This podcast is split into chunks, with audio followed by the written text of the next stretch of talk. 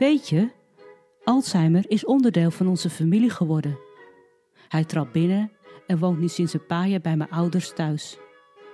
En waar mijn vader gaat, gaat hij ook. Wij moeten dus Alzheimer accepteren en integreren in ons leven. Tja, dit vinden we best wel lastig. Hoe gaan we hiermee om? Een weg terug is er niet.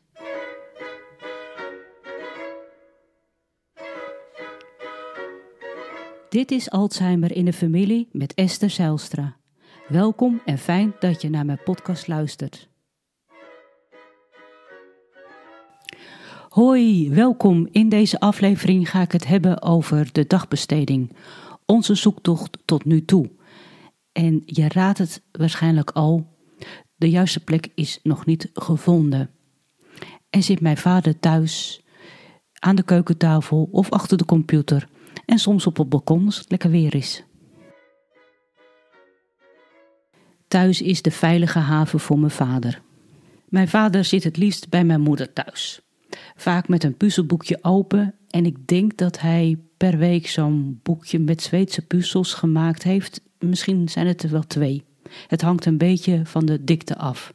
Maar geregeld komt mijn moeder een nieuwe voor hem. Heel af en toe koopt ze twee dezelfde, want mijn vader merkt niet dat hij een week of twee later de puzzels eerder heeft gemaakt. En eerlijk is eerlijk, ik vraag me wel eens af of het bekende bedrijf de puzzels niet eens in de zoveel tijd in de herhaling gooit. Maar goed, mijn vader is een frequente puzzelaar geworden. Hij lost heel veel puzzels op omdat hij stiekem achterin kijkt. En ik vind dat geniaal. Hij weet dus dat er voorbeelden zijn en weet waar hij die kan vinden. En ondertussen is hij lekker bezig met taal. Als hij niet puzzelt, dan zit hij achter zijn computer uh, het spelletje Patience te spelen. En die twee keer dat hij het huis uitgaat um, en mijn moeder dus even alleen is, dan is hij aan het fietsen met twee fietsmaatjes. Dag in, dag uit. Verder zit hij dus altijd thuis en soms iets te vaak op mijn moeders lip.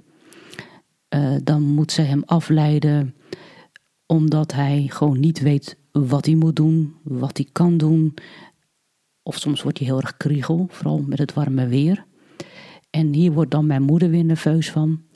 Dus ja, ondertussen is de sfeer niet altijd heel erg aangenaam. En dat kan ik ook begrijpen. En ja, dat verwijt ik ze helemaal niet. Ik heb namelijk enorm veel respect voor mijn moeder. Ik vind dat zij zich hier dapper doorheen slaat. En ik kijk met heel veel liefde naar mijn vader. Hij kan hier gewoon niks aan doen. Dus zowel voor mijn vader als voor mijn moeder is zo'n dagbesteding een mogelijke oplossing. Ik vind zelfs een verplichte oplossing. Jammer genoeg. Dagbesteding 1. Een jaartje terug is mijn vader zeven keer naar Zuiderwaard gegaan. Maar mijn vader werd hier heel ongelukkig van. Alleen maar stiller van. Mijn vader vertelde dat hij daar dingen moest doen die hij niet leuk vond. Dat voelde voor hem als een verplichting aan. Dat voelde niet goed voor zo'n man die altijd redelijk autonoom is geweest en soms een beetje egocentrisch kan zijn.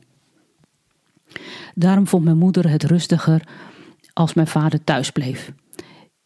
Ik denk dat zo'n instelling heel veel goeds doet, maar het voelde best gesloten aan toen ik daar een keer kwam kijken. Ook al was dat stuk open en gaan de mensen smiddags naar huis. Ja, dit was gewoon niet de plek voor mijn vader.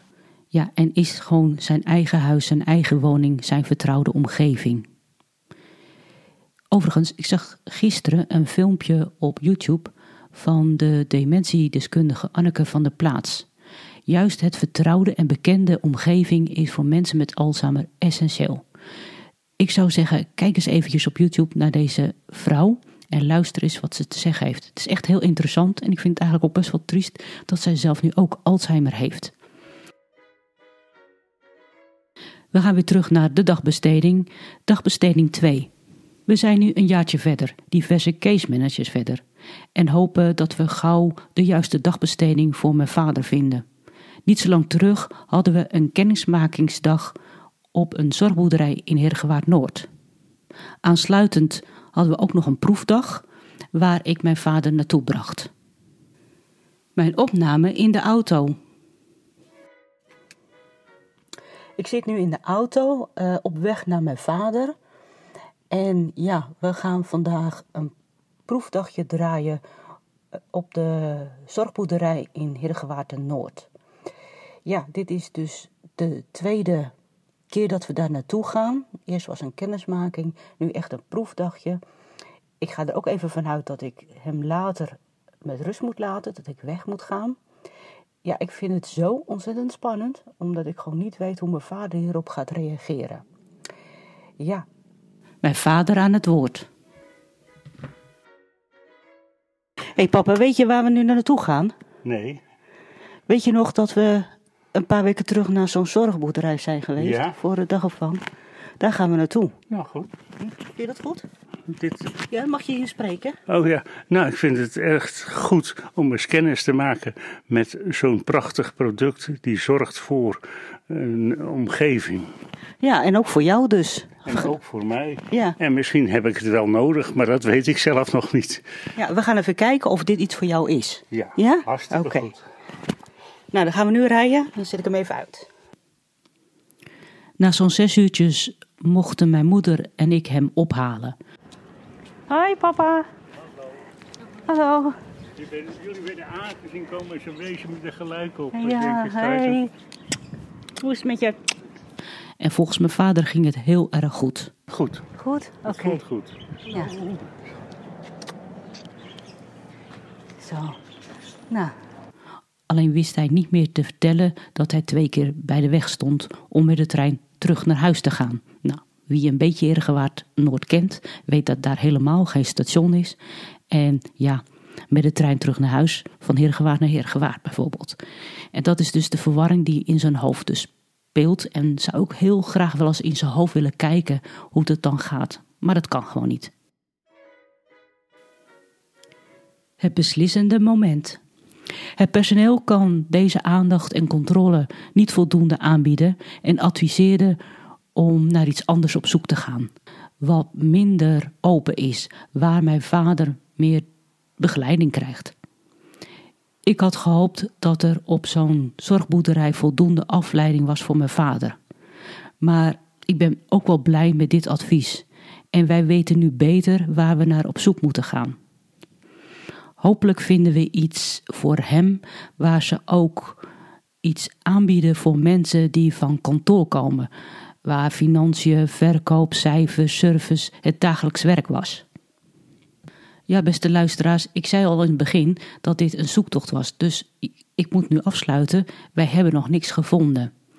Maar dit onderwerp krijgt zeker een vervolg. Zo gauw wij meer weten of de dagbesteding hebben gevonden, dan ga ik een nieuwe podcast voor je opnemen. Tot slot de tips.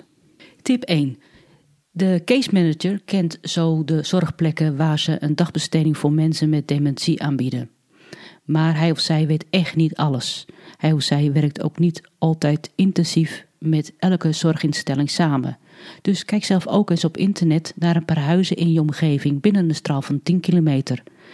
Heel vaak worden mensen met Alzheimer opgehaald en weggebracht. Dus of het nou 5 kilometer is of 7 kilometer, dat moet toch eigenlijk niet zoveel uitmaken.